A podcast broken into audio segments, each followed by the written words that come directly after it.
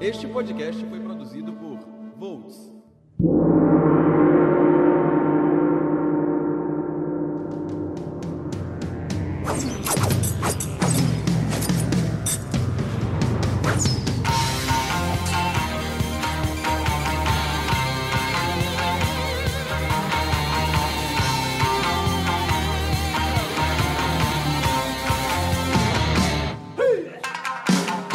は、私はサイロです。Yoroshiku Onegashima. Yosuke Onegashima.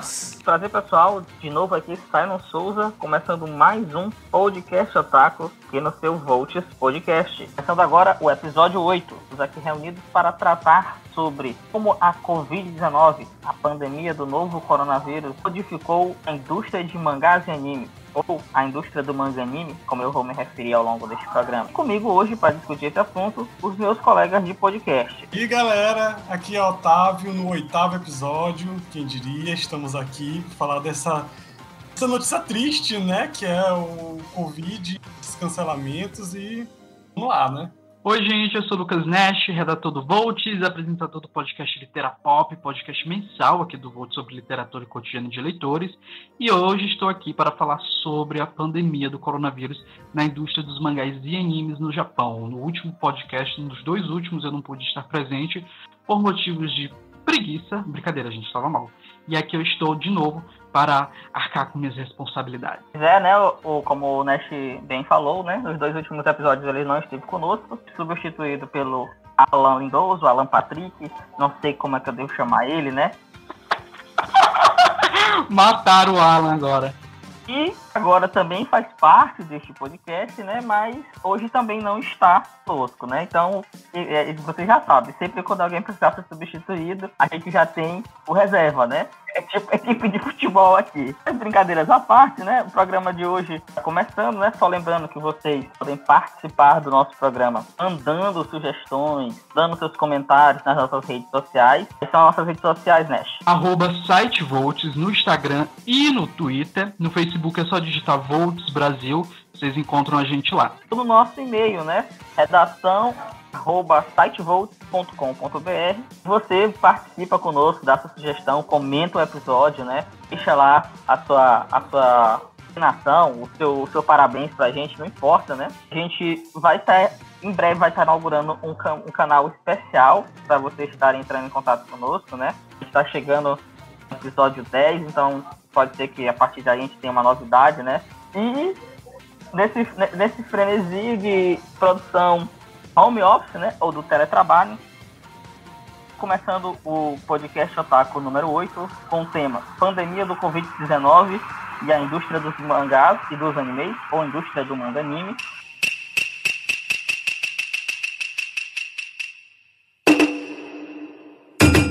Antes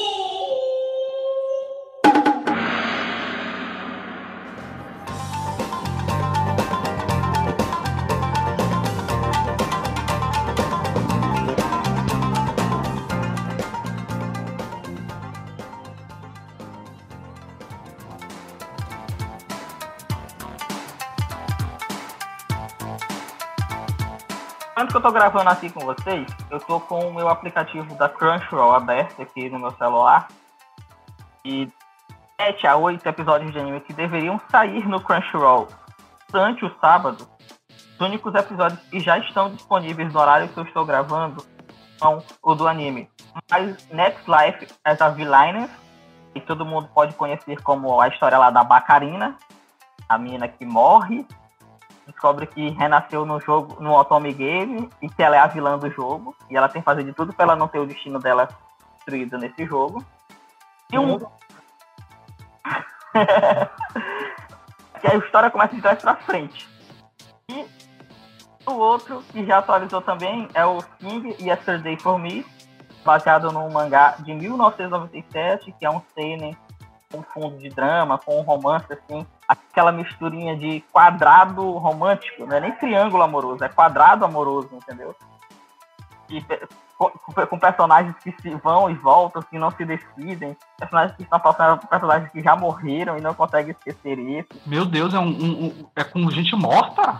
O, o quadrado amoroso? Não, Aí com, com, a pessoa morta seria um quinteto. Ah, tá. Eu, hein? Brocochô. Semana passada entrou mais um, eu digo sexteto. Mas aí esse entrou e saiu, né? Então, digamos, tô tranquilo. que anime doido. E mais tarde, durante esse momento que eu tô conversando com vocês, também deve sair o episódio de Ascenders of a Bookworm, a segunda temporada que tá aí no ar. E até então é o único anime que teve oficialmente anunciado pela sua staff de produção que todos os episódios, os três episódios da temporada, estão prontos vão ao ar. Por que, que eu estou dizendo isso? Porque a Crunchyroll, com as suas licenças, anunciou mais de 21 títulos sendo suspensos durante o período de final de abril até o início de junho, as suas exibições no canal de stream, por consequência, a sua não exibição nas emissoras de TV do Japão e nos serviços de streaming do Japão. Por que isso está acontecendo? Tudo por causa do coronavírus. Pessoal, é, é o primeiro comentário que vocês têm a fazer sobre essa situação. Assim, eu acho que, vendo, comparando os outros cenários da cultura pop em outros países, eu tenho uma certa sensação de que o mercado japonês ele foi atingido mais de um grau mais, assim, um grau menor se comparado a outros países. Eu achei que até demorou para que o Japão anunciasse o cancelamento de alguns animes que estavam ainda em etapa de produção, se comparados, por exemplo, aos Estados Unidos e a outros países que produzem, por exemplo, séries. É claro que são dois, duas produções diferentes, dois tipos de produções muito diferentes, mas eu senti que o Japão deu aí uma demoradinha para anunciar esse cancelamento da, da, das produções de animes e mangás. Complicado, porque é necessário a gente vai falar um pouco mais para frente de mais ou menos como o motivo de ter que cancelar certas coisas.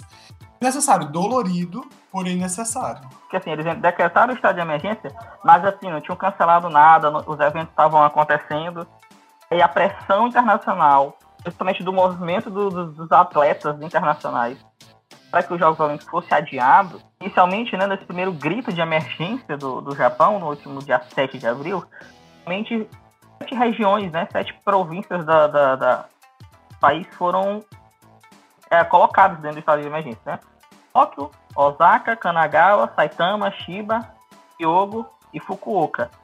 E aí, no dia 16 de abril, quase praticamente oito, nove dias depois, né, que eles começaram a ampliar esse processo para todo o território nacional pensaram também numa distribuição de renda para as famílias que iam ser afetadas por esse isolamento mais necessário, né? Algo muito parecido com o auxílio emergencial que a gente tem aqui no Brasil, mas obviamente com a dinâmica da forma como acontece, né? Bem di diametralmente oposta. E aí no dia 6 de maio, que bem recente agora no começo do mês de maio, né?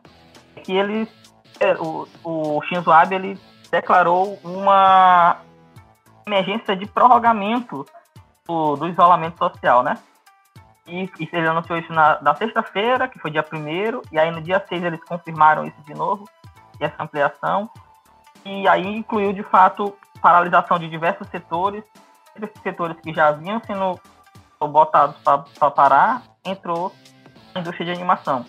Por quê? Porque os estúdios com determinadas tecnologias de trabalho hoje em dia, precisam de uma mão de obra presencial para botar a animação no ar, uma questão técnica, por uma questão logística, né? Se eu for destacar inicialmente só um ponto, a dublagem. A dublagem ela não é feita à distância, ela é feita em estúdio. Os japoneses fazem a dublagem, na maioria das vezes, todos os atores da cena na sala de dublagem. É diferente daqui do Brasil, quando a gente recebe um material para dublar, em cabine. E cada um dubla as suas falas e depois o mixador monta. Uma dublagem original, ou seja, eu não vou dublar em cima de algo que já existe, eu preciso estar todos na cena, como se fosse uma interpretação de uma peça de teatro. E cada um revela a sua vez no microfone, criando a ambiência, né? Então, para que isso não acontecesse, até porque a gente já, tinha, já teve atores e atrizes da, da mídia japonesa haviam sido identificados com Covid-19, é o caso, eu não vou lembrar o nome dele agora, mas o protagonista da atual série de Super Sentai, o Kira Meger, ele era o, o Kira Red, foi identificado com Covid-19, aí a, a, a, estreia, o Super Sentai, que é o primeiro Super Sentai da era Heisei, teve que ser parada, né? Isso daí foi, foi, foi levado em consideração, né? O, o Cylon citou agora a questão da dublagem, né? Que como é uma, é, não, é, não é uma dublagem por cima de um áudio original, né? É, porque já vem ali do Japão, então a galera tem que estar toda ali junto para ter uma, uma, interpretação. E é engraçado porque a série Rick e Morty, acho que fala Rick e Morty ou Morty, não sei, da Netflix, é uma série originalmente em inglês, né? E a dublagem foi a, a, dublagem dos últimos episódios, se eu não me engano, que foi que entrou recentemente no catálogo da Netflix, foram feitas é, em casa pelos pelos atores, pelos dubladores. E aí, tipo assim, é tentar entender como, como, é que que é uma coisa que a gente vai falar mais na frente, como é que funciona o mercado, né, o, o mercado de animes e, e mangás no, no, no Japão e como certas coisas, certas é, é, certas saídas que os, o mercado ocidental conseguiu encontrar para dar continuidade para suas produções, o Japão não consegue adaptar porque tem uma lógica diferente de produção. Essa, essa demora, essa demora se deu em conta pela forma que eles estavam trabalhando. É, não sei se o, o Cylon vai falar isso mais para frente, mas na divisão de trabalho deles, eles estavam dividindo os grupos, a produção, em células. E aí eles estavam dividindo os grupos bem pequenos em regiões diferentes de lá. Tinha até algumas células que estavam sendo distribuídas para a China e a Coreia do Sul, que são lugares que também estão estavam pelo menos muito ruins no começo. Não sei como é que está agora. E essas células, mesmo sendo pequenas, elas ainda eram necessárias o deslocamento até o local. Então, meio que ainda dava um trabalho de, de aglomeração, porque tinha que pegar o metrô, tinha que ir até o local. Então eu acho que eu acredito que com o piorar da situação da pandemia, mesmo essas células divididas para continuar o trabalho não estava sendo mais possível. E também tem que levar os fatos, sim. Existem vários estúdios e cada estúdio tem um, não é um único projeto, às vezes tem três projetos. E o mesmo estúdio que trabalha num projeto da, dessa temporada já está pensando no projeto das temporadas seguintes, né? Você tem uma divisão da mão de obra. Você não consegue ter um animador pensando exclusivamente aquela produção.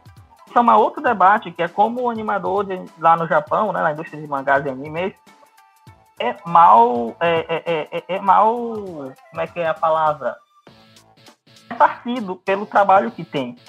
Porque é dito que pago, a hora paga é muito pouca para a quantidade de trabalho que tem, para o desgaste físico e mental que isso proporciona, né? que é uma outra discussão muito forte. Então, a gente tem aqui alguns pontos aqui, rapidinho, antes de eu abrir aqui para o Otávio também, se ele quiser fazer algum comentário. Tem aqui um, uns dados aqui, que é o seguinte, e que levam a, o que levou, de fato, a, as produções serem interrompidas. O fato 1, um, a maioria das produções que foram atingidas, elas dependem de animações e trabalhos de colaboração de animadores em estúdios chineses. Caso alguém nunca tenha percebido, gente, assista o anime até o final e veja o encerramento, a, a canção de encerramento. Quando vocês forem ver, aparecem vários outros estúdios sendo citados, né? Você conhece o estúdio principal da obra, vou aqui dar um exemplo, Naruto. O estúdio principal do Naruto, o estúdio Pierrot. Tanto do Naruto quanto está sendo agora do Boruto. Quando você vai assistir lá no, no encerramento, é citado vários outros estúdios menores. Tem o Nara, que é um estúdio que está sempre sendo citado. Mas tem outros estúdios que você não consegue entender o nome. São estúdios que estão na China e na Coreia do Sul. A divisão de trabalho é feita de, de forma que, assim, trabalhos de coloração, essas menores, essas, esses detalhes, são feitos no Japão. Feitos lá no, na China e depois vem para o Japão só para fazer a montagem final da peça. Então, como fazer isso se na China estava tendo isolamento social? Os estúdios não estavam abrindo boa parte do país parou devido à pandemia. Um ponto. Segundo ponto, né? Muitos estúdios trabalham com softwares avançados de animação, né? Em 3D CG. A gente está vendo muita animação com 3D CG.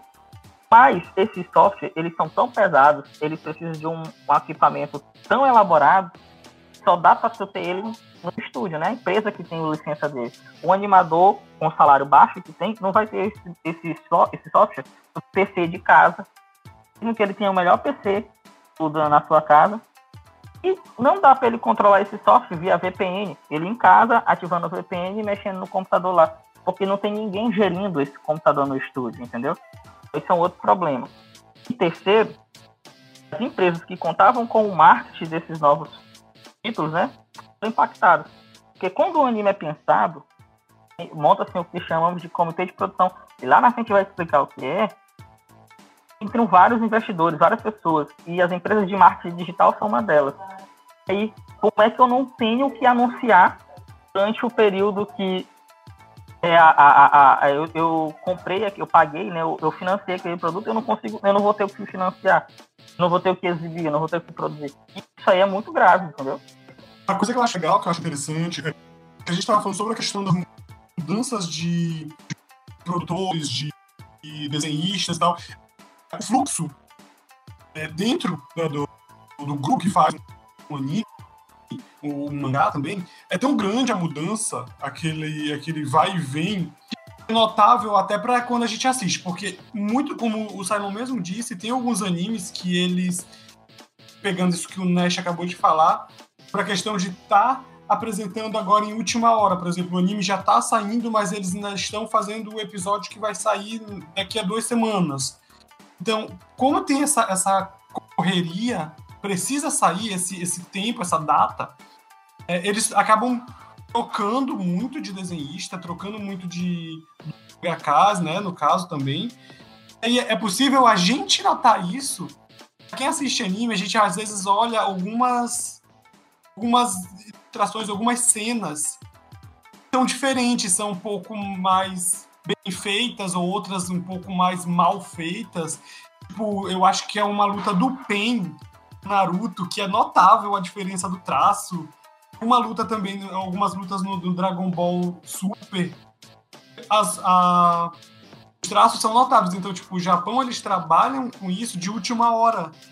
É, é muito louco porque coronavírus ele já atrapalha justamente nisso, saca? Tipo, eles não podem nem fazer essa, essa entrega rápida, esse desespero e tal, porque isso é um trabalho tão ali na hora para entregar na hora para entregar. Gente a gente precisa bater e fazer um, um episódio para amanhã. E acaba que trabalha tanta gente junta saca? Tipo isso vai aglomerando e meio que um tiro no pé. Sim, eu, eu, também, eu também vejo muito por esse lado, que a gente sabe que as relações de trabalho no Japão são meio problemáticas, né? E aí foi o que o Cylon comentou, que existem casos, né? É, de, de desenhistas, a galera mesmo que trabalha 10, 12 horas diárias para colocar um anime para rodar. E isso se torna um tanto abusivo. E às vezes eu fico me questionando que talvez, além da questão da estrutura, dos computadores, dos softwares, talvez, talvez tenha aquela questão ali de, de você estar fazendo home office, mas o, o supervisor, o chefe, ele não está completamente ali olhando o que, que você está fazendo, se você está de fato se dedicando como se dedicaria dentro de um estúdio, dentro da área de trabalho, né? Então eu acho que às vezes pega um pouquinho essa questão ali trabalhista também. Não vou passar pano, não, mas eu acho que tem um pouco disso aí nessa, nessa questão de eles não liberarem o, o, o home office. Não sei. Posso estar, tá, posso estar tá pirando, mas eu vejo assim, um pouco disso. Eu, eu, eu, vou contigo, assim, eu não vou contigo 100%, porque eu acho que a gente precisaria afundar, se aprofundar um pouco mais nessa, nesse debate, mas eu vou contigo nessa, nessa opinião, que é, é, pegando aquilo que o, o, o Otávio estava falando há pouco, né?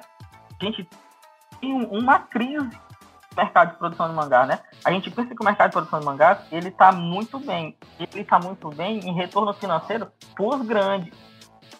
Para todo o pessoal que compõe o ecossistema, né? Dessa indústria, não é verdade. Aí acontece da gente ter animações que são entregues assim, com uma qualidade questionável, né? Aí ele citou aqui várias animações que estão vinculadas ao Toei Animation, ao estúdio Pierrot, né? Você tem essa luta do, do, do, do, do Pen com o Naruto, é clássica, né? Só que ali também tem um porém. O episódio anterior teve um, um diretor de episódio, o episódio seguinte teve um outro diretor de episódio. Não são o mesmo diretor de episódio, se eu não me engano. Isso influencia também em como é que um produto é, é, é, é finalizado, né? Assim, a, a, indústria japonesa de, de animes, ela divide. Você tem o diretor do anime, ele é responsável por pensar o anime, mas cada episódio tem o seu diretor. Às vezes, uma sequência de episódios tem o mesmo diretor.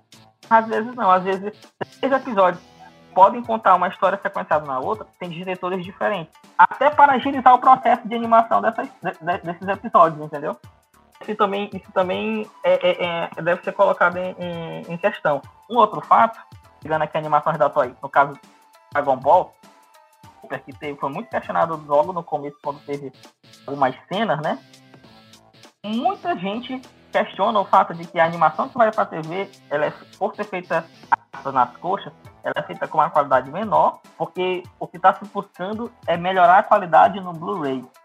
Só que isso aí, gente, isso é falácia. A maior prova de que isso é falácia é Cavaleiro Zodíaco Alma de Ouro, o Soul of Gold. O Gold, quando saiu, não saiu diretamente na TV, ele saiu no sistema, no serviço de streaming no Japão, e saiu muito mal feito. Ele disse, não, no Blu-ray vai sair bom.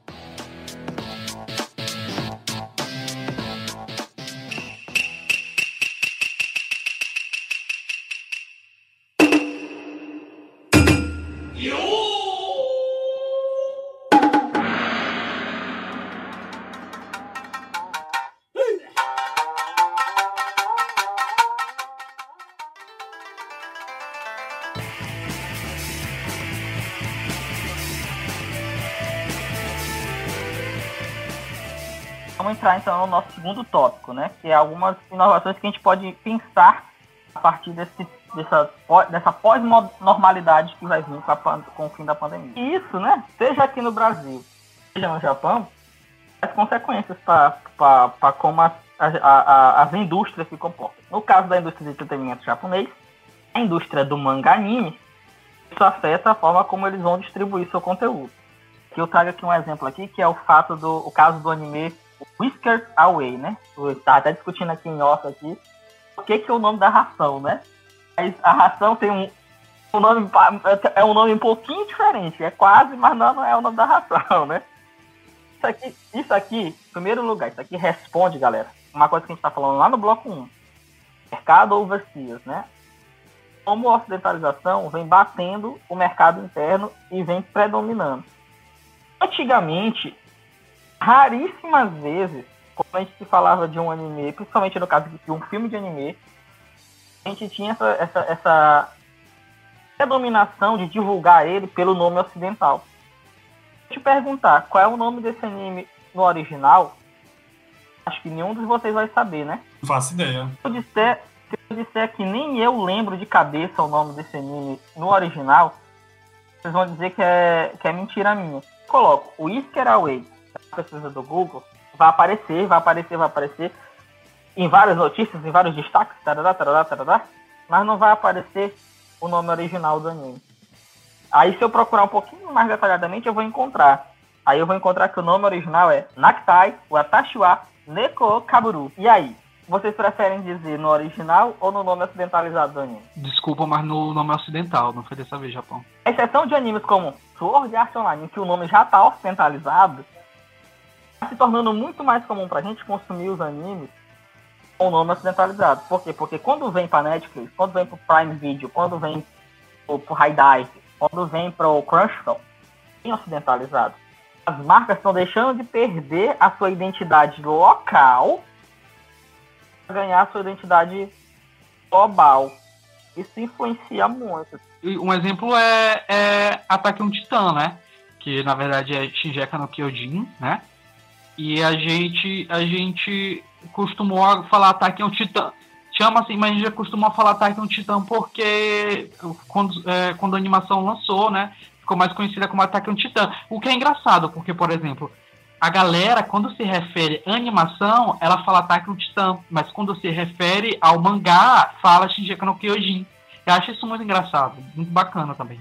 É, e, e, e, é doido, confuso, porque assim, esse anime e esse mangá especificamente, ele é licenciado no Brasil. A Panini, se não me engano, é que é a responsável por, por esse título aqui no Brasil.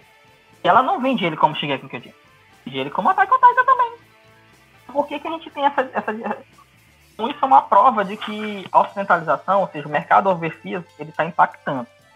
Então, vou continuar aqui. Esse Whisker Away, ele originalmente seria lançado no cinema japonês no próximo dia 5 de junho é bem pertinho da data de quando esse podcast está saindo. Só que, devido à pandemia, devido às mudanças que a pandemia provocou na indústria de entretenimento, o, a exibição foi cancelada Muitos filmes no mundo inteiro tiveram suas exibições canceladas, né, nas salas de cinema. As salas de cinema estão praticamente estão vazias, várias partes do mundo, né? Eu fico pensando no Tarantino agora, né? Tarantino se lascou. Tarantino que falava, né? Não, era, um, era um cara meio avesso às plataformas de streaming. Agora ele mordeu a língua. O coronavírus fez ele morder a língua. É. E, e assim, essa mudança nessa regra, especificamente para o Oscar 2021, né? Abriu uma possibilidade muito grande para muitas produções internacionais concorrerem, embora o Oscar saiba de foco no cinema hollywoodiano, né? Mas, por exemplo, você tem uma animação japonesa como Lupin Third, o 3D CG, e estrear no cinema americano durante esse período agora, não estreou. Vai sair agora lá direto no Blu-ray. Vai para uma plataforma de streaming. Aqui no Brasil, essa semana que a gente está gravando, firmaram ele também já na plataforma de streaming. Ele vai sair provavelmente no Loki, no YouTube Filmes e no Google Play Filmes, né? Dublado. E a distribuidora que trouxe esse filme para o Ocidente pensando em escrever ele para competir no Oscar de animação, né? É um filme que muito facilmente não seria indicado e agora corre chances fortes de ser indicado. Isso vai abrir precedentes para Digimon Adventure Evolution Last Kizuna. Deveria ter estreado no cinema americano no final de março. Não estreou. Vai sair em Blu-ray agora também, diretamente em Blu-ray lá provavelmente deve ir para o streaming rapidamente para tentar, quem sabe, ganhar essa possibilidade. Embora eu acho que esse daí a gente pode descartar, porque é um filme de franquia, um filme que não tem esse apelo. Eu concordo contigo. Aí a gente chega no caso do anime Whiskey Away, que assim, estrear no Japão no dia 5 de junho, não vai mais. E a Netflix foi lá, já anunciou que no dia 18 de junho o filme será lançado mundialmente na sua plataforma em seu catálogo. Aqui, assim, aí tem gente que faz assim umas, uns planos mirabolantes, umas análises de que a Netflix foi lá, correu, comprou o filme. Gente, é um filme de anime, um estúdio de anime. A Netflix está produzindo esse filme junto, ela, ela faz parte desse comitê de produção de alguma forma. Porque esse filme provavelmente depois sua exibição lá no cinema japonês viria para o catálogo da Netflix. É, não fico criando fique. Quer dizer que, enfim, com a, a, a pandemia, processos, né, os acordos foram adiantados. A Netflix, querendo se destacar nesse cenário streaming diante de um público que está precisando ficar em casa, faz um conteúdo inédito. Algo assim, tá aqui para todo mundo. Um filme bonito, para todo mundo assistir em casa, com uma animação que promete ser boa, uma história que promete também ser interessante. E promove um, um pensamento, na minha pessoa, eu não sei se nos meus colegas também, que o nosso normal, pós-pandemia, vai ser uma abertura de portas para a cinematografia japonesa streaming. E do filme streaming como um todo. Vai ser uma quebra de tradições, né? Porque a gente sabe que o mercado japonês é um mercado muito fechado para o Ocidente. Embora a gente vê, já acompanhe algumas produções que, que aí tenham, tenham se voltados para a América Latina, principalmente, mas é um mercado que, em termos de distribuição, ele ainda está um, digamos, um tanto fechado, né? Ele está se abrindo agora. Acredito que com a pandemia isso possa se tornar cada vez maior, esse processo, né? De se abrir para o Ocidente. E aí a gente pode falar da questão do, do anime do Digimon Adventure Last Kizuna. Eu acredito que vai ser um... Dificilmente ele, ele deva ir tão rápido assim pro, pro, pro streaming. Não que, que eles não queiram e tal, mas é por conta da questão mesmo de franquia, como o Sailo comentou. Eu acho que teria um público muito pequeno para consumir o, o, o, anime no streaming, porque eu acho que o anime, ele, esse filme, ele vinha principalmente muito ligado com o, o com o, o reboot que estava sendo transmitido na TV japonesa e que infelizmente foi cancelado por conta da pandemia. Eu acho que era uma promoção ali conjunta, então a galera estaria ali assistindo a, a, a, a o, os acontecimentos do, do anime de 1999, se eu não me engano, né, da primeira temporada, estaria ali revendo pelo reboot, acabaria sendo levado para assistir o filme no cinema. Eu acho que essa era a ideia, essa era a proposta. Acho que eu já esperava que não daria uma bilheteria tão grande. E o pior é que essa visão aí não está sendo só lá no Oriente, né? Tipo, o Ocidente também tá percebendo muito isso. Recentemente eu coloquei uma matéria no, no Volts, foi sobre o, o filme Trolls 2. Justamente está meio que modificando essa visão do streaming, porque foi um filme que saiu primeiramente em streaming, para depois sair em cinema. A data de lançamento está marcado para depois do, do, no cinema, mas já saiu no streaming. E a audiência e o lucro foi muito maior que o esperado. Aí, pesquisas e tal, eles acabaram entrando em contato com algumas pessoas e tal, e muita gente falou que era um filme que eles não botavam muita fé, que decidiram assistir no streaming porque é uma coisa tipo, ah, você vai pro cinema para assistir algo que você pensa que vai valer a pena e tal. Então você acaba perdendo alguns filmes que podem lhe entender. E o, o Trolls 2, eles falaram justamente isso. E como deu muita audiência, como deu muito retorno, os próprios criadores começaram a querer botar outros filmes também. E isso está sendo imitado por outras, outras indústrias, outras, outros estúdios, e isso é bem interessante. É, eu acho que no Japão isso vai ser um pouco mais complicado, porque a maioria dos filmes que estariam em catálogo, né, são filmes de franquias, né? Não são filmes, digamos, de histórias ali únicas que se fecham ali e tal. São histórias que vêm de, de franquias de, de animes, de série de TV. A gente tinha feito Stay Night, a gente tinha Evangelion, por exemplo, e aí a gente tinha o caso de Digimon também, que são todas franquias de animações que são exibidas na TV. E esses filmes, para que para a galera que vai assistir, geralmente é uma galera que tem uma relação com a série, é uma galera que conhece o universo, que conhece a história. Então é muito complicado para uma pessoa que está fora desse universo consumir o, o, o, filme, porque ele não vai, assim, ele pode, ele pode chegar a entender, mas vai ter algumas coisas ali, questão do personagem também, algumas algumas referências que talvez ele não entenda. Então, isso talvez não seja interessante para o serviço de streaming, porque como é que alguém vai consumir um filme se, é, de uma franquia se ela precisa entender sobre o universo dessa franquia e se, e se no meu catálogo eu não tenho essa, essa série, eu não tenho essa franquia. Então talvez isso, isso possa pesar muito. Mas também pode ser, mas também pode ser um, um, tiro ao contrário isso aí, porque é muito pela questão da pessoa, tipo, sair no streaming e como eu já sigo, eu assinar só para poder assistir, saca? Tipo, pode acabar chamando novos assinantes no, nos streams. É, eu acredito, eu acredito que são as duas possibilidades, e assim, no, naquilo que o Nash falou, pensando nessa pessoa ativa que pensa assim, ah, de atrair um, um novo assinante e tudo mais, vamos pegar alguns elementos específicos, né? Alguns algum dos títulos que o Nash citou.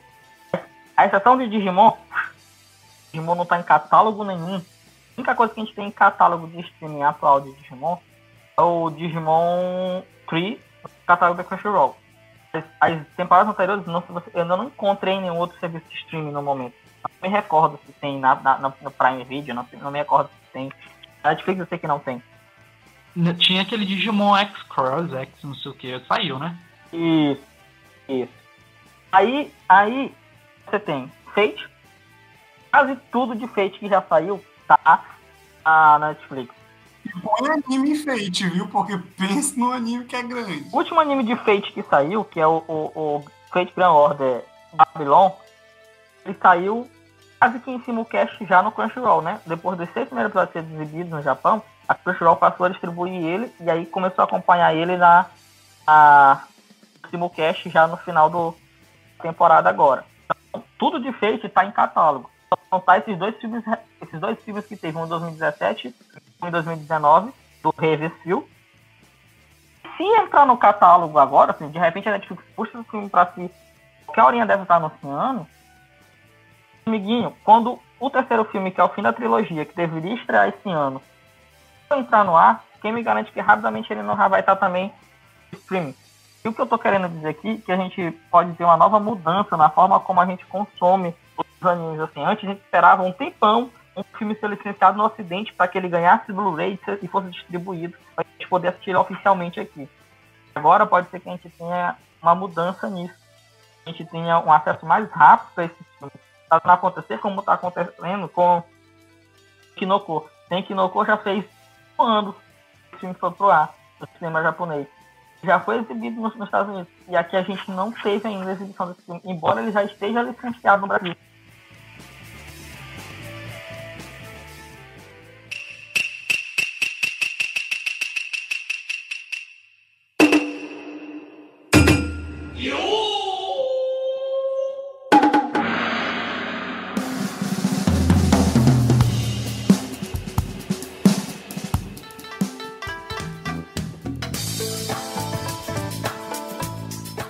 Terceiro bloco do episódio 8 do podcast Otaku, a gente vai rapidamente falar sobre comitês de produção.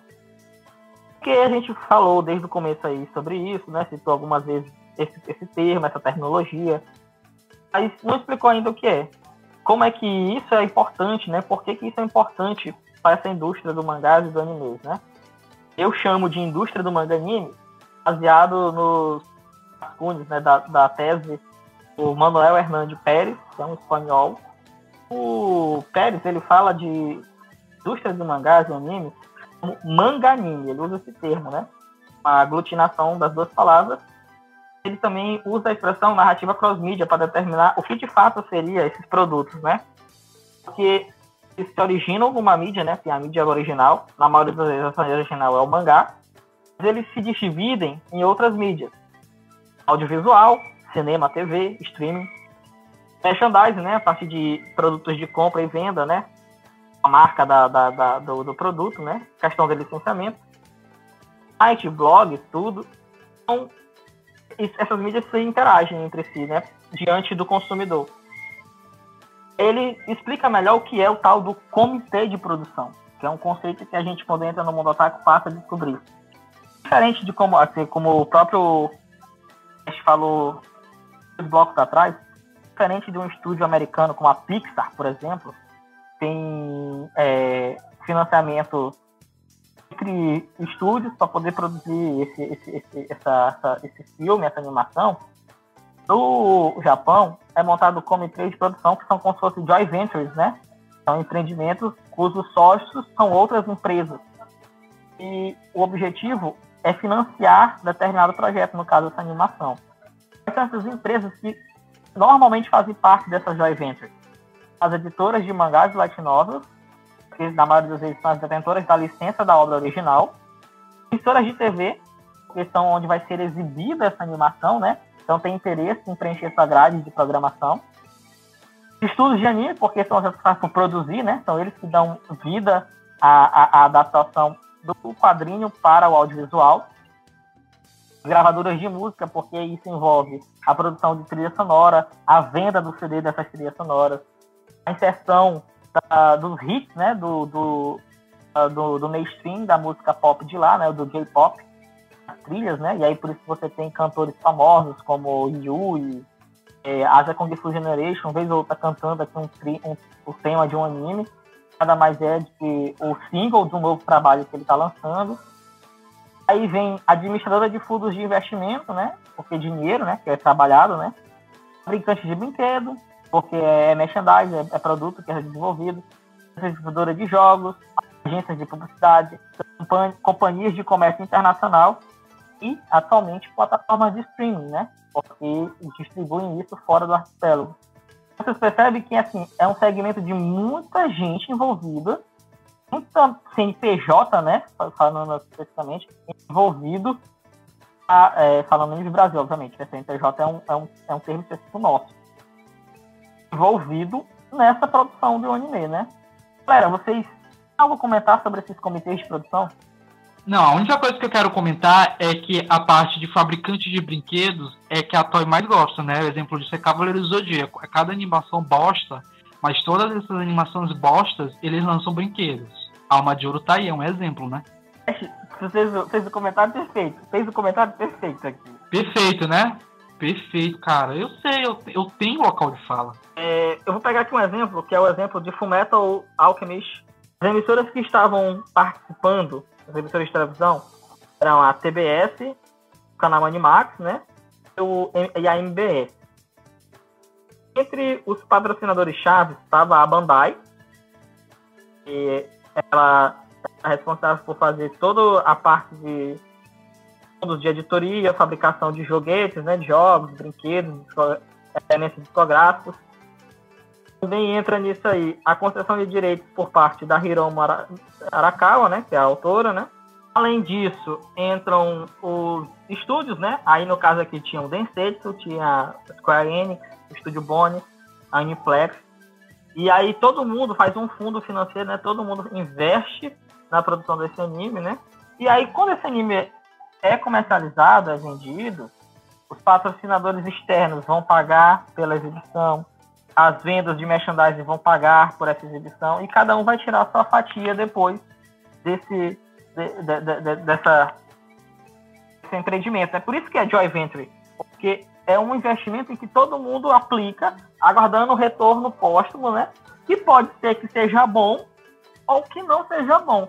E quando o retorno não é bom, isso justifica cancelamento. Isso justifica não ter a tal famosa segunda temporada. Às vezes você fica, ah, esse anime é massa.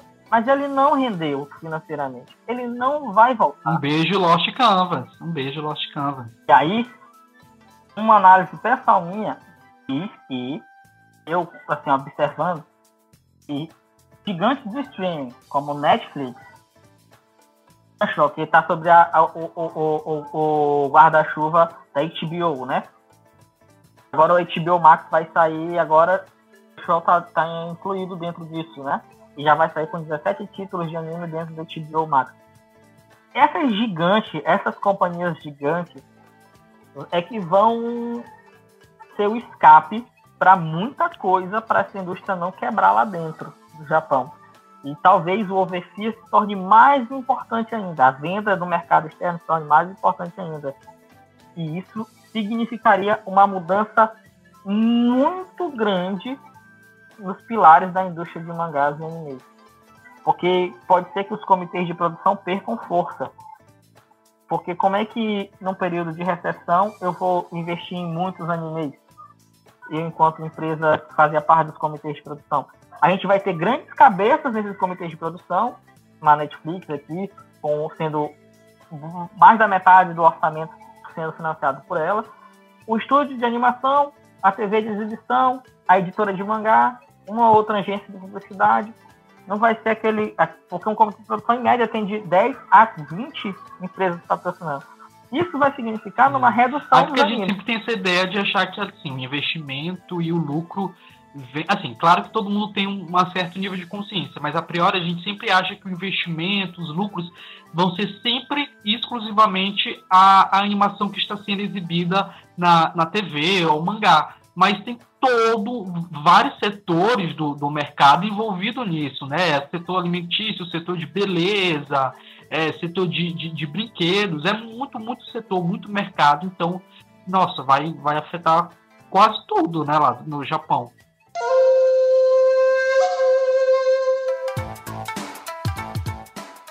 Gente, é, a gente está chegando aqui ao fim do nosso podcast Otaku, né? A discussão é boa, mas ela é muito, ela é, ela é passível de muitos olhares, de muitos pormenores, né?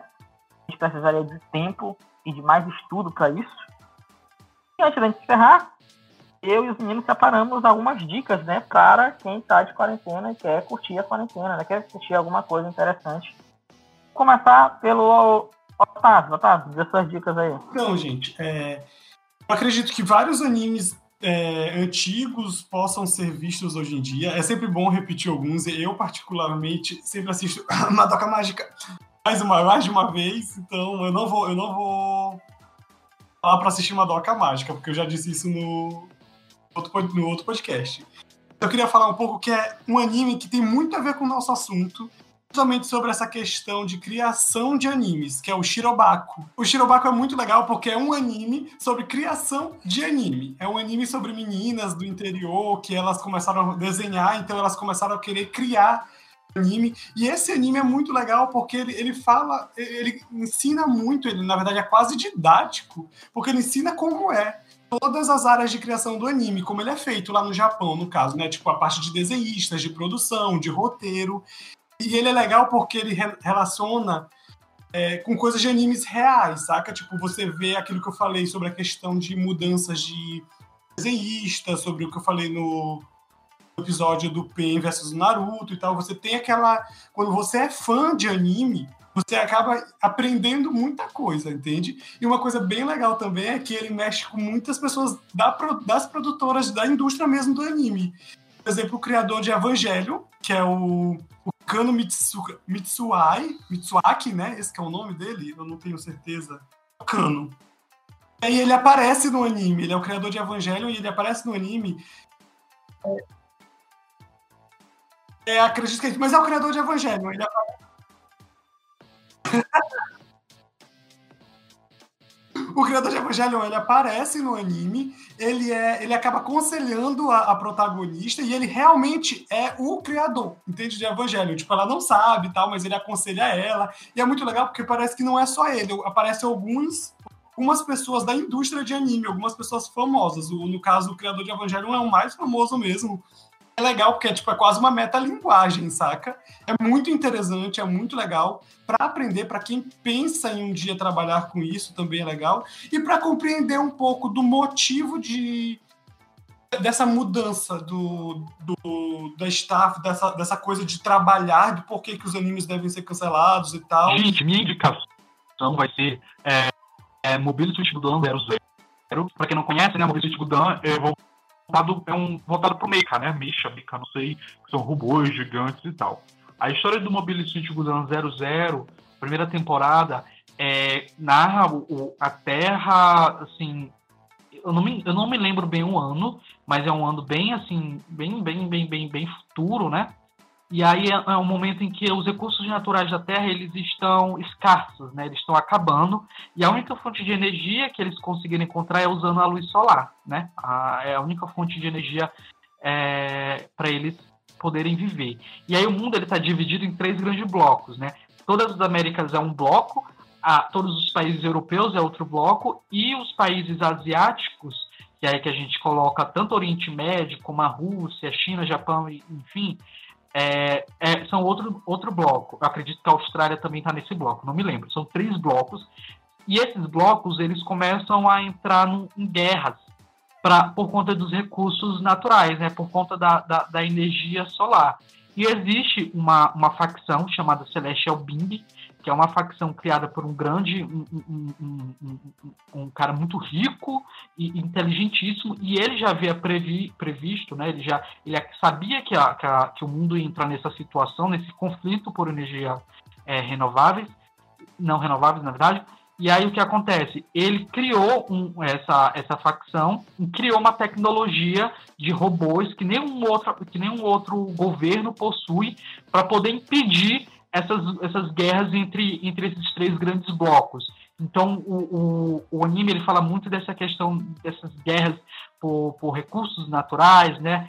É, é, essa, essa, divisão do mundo e de como é, vai surgir uma nova ordem no nosso, no nosso planeta, que inclusive essa é, é, é, a trama da segunda temporada.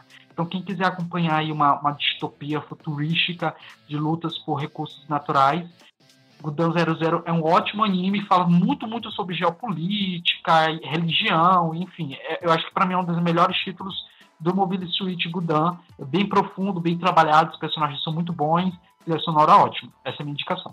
Tô impressionado com essa indicação de Gundam aí, entendeu? Eu imaginei que viesse da pessoa do, do Lorioro Nash. Enfim. Amigo, eu sou, eu sou apaixonado por esse título. Os outros títulos de Mobile Suit Gundam eu tentei assistir não consegui. Assisti o Unicorn, que tem na Netflix, achei uma grande bosta. Mas esse é muito bom. Ah, o Unicórnio realmente ele é mais ou menos, mas a trilha sonora é maravilhosa, né? Pelo Hiroyuki Sawano, uma pessoa que eu gosto demais de ouvir suas canções. Enfim, vamos para minhas indicações, né? Assim, eu tenho várias indicações e eu vou focar especificamente na Netflix as minhas, as minhas indicações. Com elas. Recall of Gun Quest War. Esse anime é um anime maravilhoso. É um anime assim eu torço para que um dia a editora New Pop, que, é que trabalha aqui no Brasil com Light Novel, paga Light Novel para cá para a gente ler. Que eu tenho certeza que é, o livro deve ter muito mais informações do que tem né, nos episódios adaptados. Né? Foram 26 episódios adaptados, um cor completo, e foi maravilhoso. 24, que mais preciso. Foi maravilhoso, assim, foi uma experiência que eu gostei demais de assistir quando eu assisti esse anime em dois momentos só que você fica muito irritado com como a trama caminha, né? Mas basicamente, Grand Cash War a história Theo Cornaro, é um plebeu que está em busca de livrar sua aldeia da tirania de um nobre, um mundo onde os nobres têm poder é, apresentado por meio de brasões mágicos. Cada nobre tem seu brasão mágico, e quanto mais poderoso ele é, maior é o seu brasão. Existem dois reinos, dois grupos né, dentro do reino querendo, querendo domínio do continente, né, dentro daquela região. E aquele que conseguir juntar e formar o grande brasão, ou seja, que unificar todos os lords sobre seu comando, é o rei desse mundo, né, o grande imperador. E a gente vai acompanhar a jornada do Theo, a Siluca, que é uma maga, que passa a servir ele. Eles vão desenvolver um relacionamento amoroso. Esse é um dos momentos mais. Um para mim, mais assim. É uma das coisas que eu mais gosto de acompanhar. Assim, eu sou muito criticado por isso, mas eu gosto de acompanhar romance femininos. A gente vai acompanhando o Theo crescendo, né? Saindo de um simples plebeu a cavaleiro até se tornar um grande senhor. E ele participando da política do reino até conseguirem formar o grande Crest Tech, né? Que é o, o grande o brasão, né? Não estou dizendo quem vai formar esse brasão, porque outros personagens importantes que aparecem, né?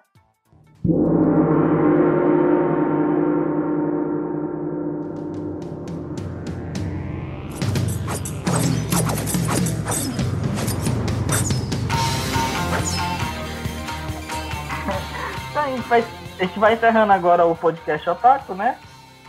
É, mais uma vez, obrigado pelo, audiência, obrigado por estar conosco. Lembrando que vocês podem curtir o nosso programa nas plataformas de streaming como Spotify, Google Podcast, Apple Podcast, no Anchor, no Breaker, Speaker e em várias outras plataformas, além do nosso site, é claro, né? E também do nosso Instagram, onde, onde também coloca uns trechos do programa para você ouvir lá. E nas redes sociais você interage com os outros membros do Volt, nos outros programas do Volt, só lembrando que o Podcast Otaku faz parte do Volt Podcast, né? A gente tem outros podcasts no nosso Ruby, podcasts como o Litera Pop, que aqui o Nash, que é o host, está conosco hoje, podcasts como o 220 Podcast, né?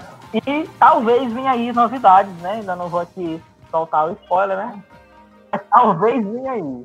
Talvez venha aí, talvez. Nash, diga aí nossas redes sociais aí para nossos amigos. Gente, para quem quiser seguir o, o, o Volts, ou acompanhar no, no Twitter e no Instagram, é arroba sitevolts. No Facebook é Volts Brasil. Lá a gente posta tudo que a gente está tá reportando, noticiando no site, além de outras notinhas aí que vocês podem estar acompanhando, curtindo, comentando, retweetando e mandando mensagens pra gente. A gente também tem um e-mail, redação volts@gmail.com E tem também, e tem também o redação arroba sitevolts.com.br, não é, né? Exatamente, isso, tem esse mesmo. Não me, não manda me demitir, não. E assim, galera, só lembrando, né, do Instagram, recentemente a gente fez uma semana de lives maravilhosas, né?